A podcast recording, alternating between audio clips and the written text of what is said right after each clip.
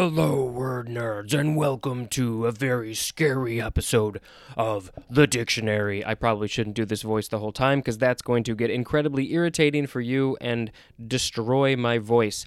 But yes, this is the Halloween episode. I don't even know what the hell is going on. All right, yeah, today's Halloween. I love this holiday. My wife loves this holiday more than I do, I think. And um, it's it's always just been a good, fun day. And uh, it, it's Halloween month for us. We October first to October thirty first. It's Halloween all month. We watch horror movies. Our place is decorated. Uh, probably will be for months after today. And uh, of course, when I'm recording this, it's um, ooh, it's one week to the day, one week away from Halloween.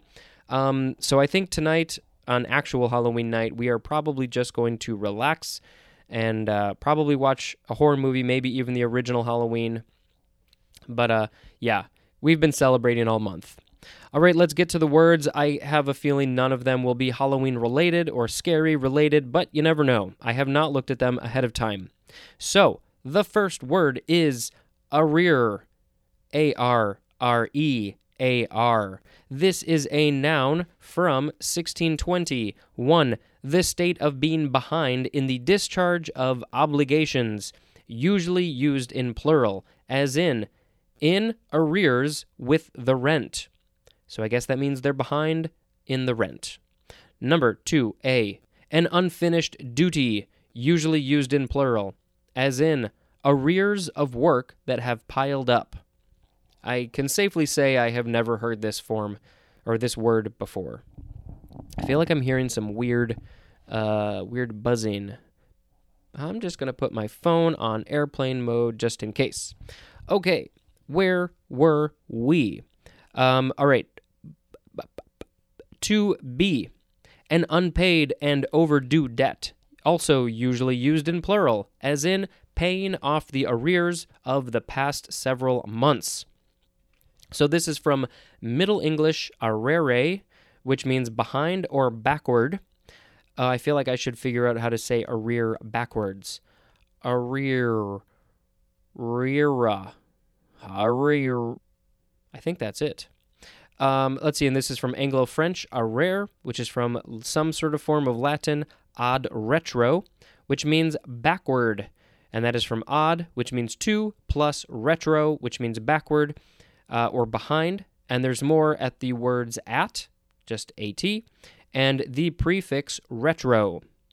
All right, next we have arrearage. So it's the same word with age added at the end. This is a noun from the 14th century. 1. The condition of being in arrears. Number 2. Something that is in arrears, especially something unpaid and overdue. Next we have arrest. This is the first form of to. It's a transitive verb from the 14th century. 1a. To bring to a stop. Synonym is sickness. No, not a synonym. An example is sickness arrested his activities. 1b. Synonyms are check and slow. 1c. To make inactive, as in an arrested tumor. Number 2. Synonyms are just seize and capture, specifically, to take or keep in custody by authority of law. Number three, to catch suddenly and engagingly, as in arrest attention. Arrester and arrestor are nouns, and arrestment is a noun. And the etymology is from Middle English arresten, which is from Anglo French arrester, which means to stop or arrest. And that is from V Latin, which uh, is arrestare, which is from ad plus restare, which means to remain. And there's more at the word rest. And I am going to cough off microphone because doing that ridiculous voice at the beginning uh, did, in fact, you know, scratch me up a little bit. there we go. Number two, no. Second form of arrest. This is a noun from the 14th century. 1a, the act of stopping. 1b, the condition of being stopped or inactive. And it says compare to cardiac arrest. Number two, the taking or detaining in custody by authority of law. And then we have a phrase, it is under arrest, and that means in legal custody. Next, we are going to move on to arrestant. A R R E S T A N T. This is a noun from 1962. A substance that stimulates an insect to stop locomotion. What would that substance be? I don't know. Now we have arrestee. This is a noun from 1944, a person who is under arrest. Now we have arresting. This is an adjective from 1792, catching the attention. Synonyms are striking and impressive, as in an arresting image. Arrestingly is an adverb. Now we have the word arrhythmia. A R R H let me start that over again. Don't want to confuse you in case you're writing this down. A R R H Y T H M I A. This is a noun from circa 1860. An alteration in rhythm of the heartbeat, either in time or force. Something that you don't really want.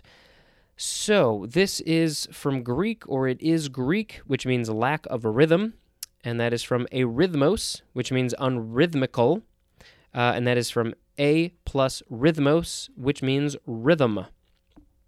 Some people have rhythm and some people don't. Now we have arrhythmic. This is an adjective from 1853, lacking rhythm or regularity. Uh, example is arrhythmic locomotor activity, and that is from the Greek arrhythmos. Now we have a word that I'm not sure I'm going to pronounce correctly. It is Ari Arierban. Arier I guess that's how it's pronounced. Arierban. Oh, it looks French. A R R I E R E hyphen ban B A N. Arrière Uh, there is an accent over the uh, the first E. This is a noun. Like I said, it's French. From 1523, a proclamation of a king, as of France, calling his vassals to arms. Also, the body of vassals summoned.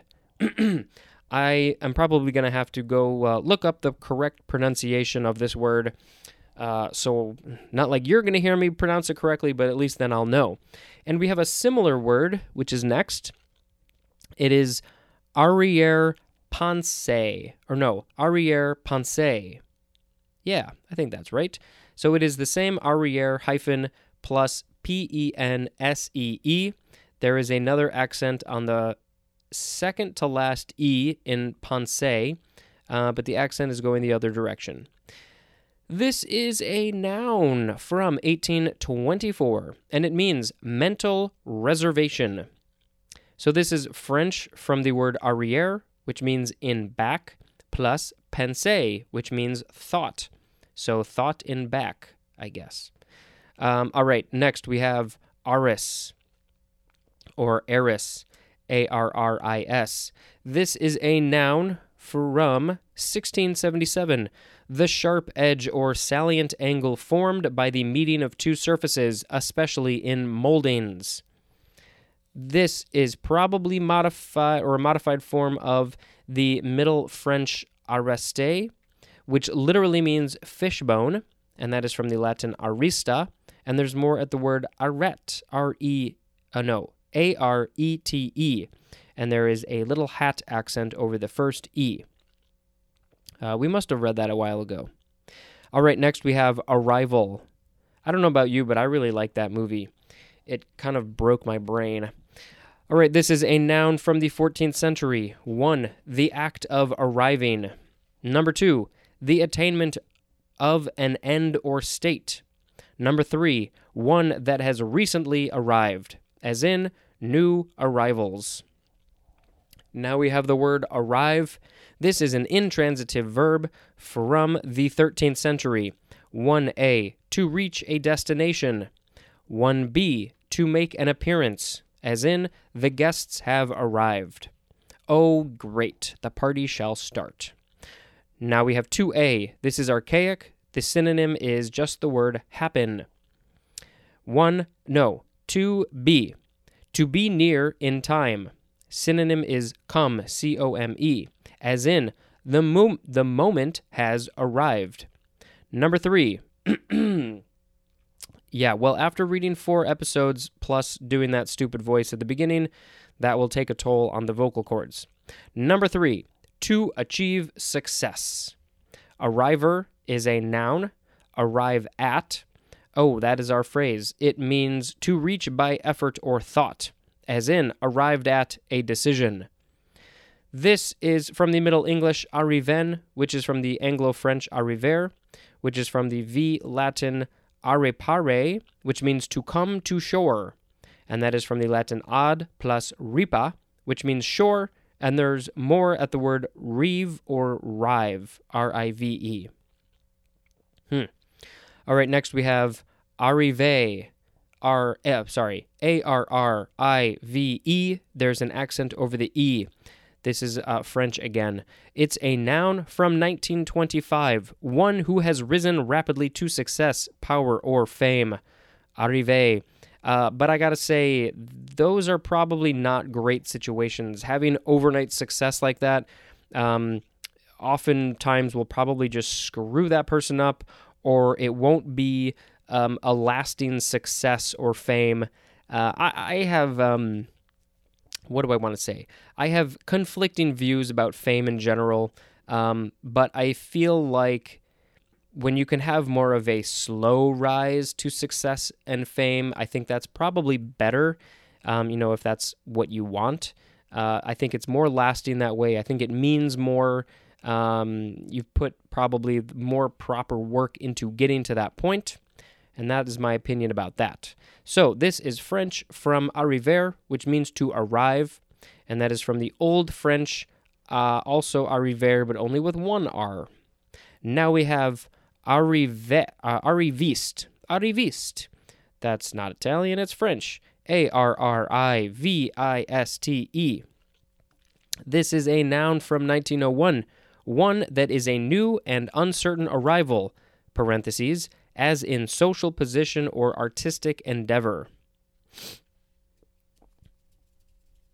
I'm just contemplating that definition, that's all. Don't worry about me. All right, next we have arroba.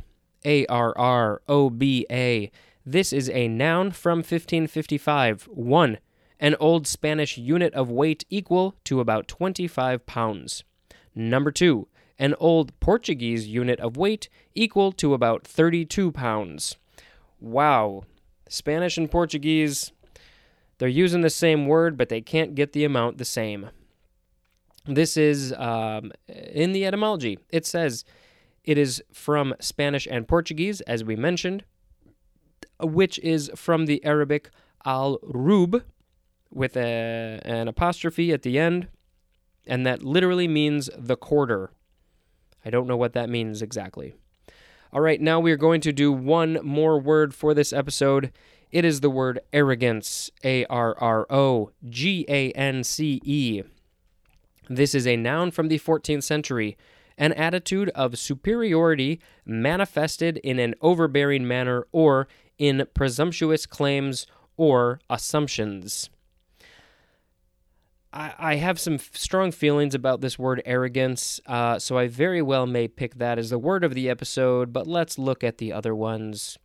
Uh, where did we start? I think we started with array. No, that was the previous episode. Arrear, arrearage, arrest, arrest, uh, da, da, arrestant, arrestee, arresting, arrhythmia, arrhythmic, arrere ban, arrere pense, arris, arrival, arrive, arrive, arrives, or arriviste, arroba, and arrogance. I don't know why I just read all the words. I thought that maybe you needed a refresher. Uh, if you did, you're welcome. I have no idea. But yeah, I'm going to pick the word arrogance as the word of the episode.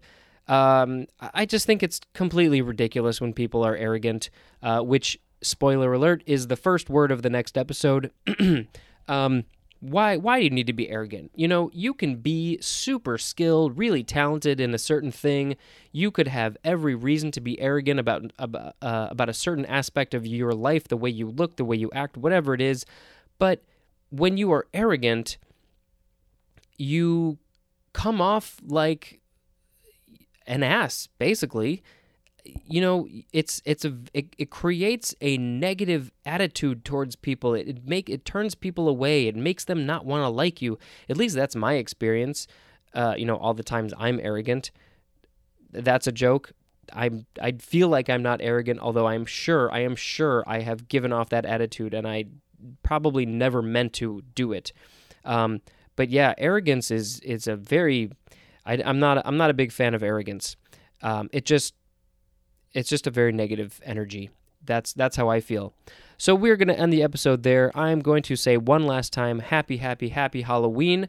Um, and if I remember correctly, uh, the Dias Dias de los Muertos or the Dios de los Muertos um, in Mexican culture is going on right now. I think it was October 30th, or I think it is October 30th through November 1st.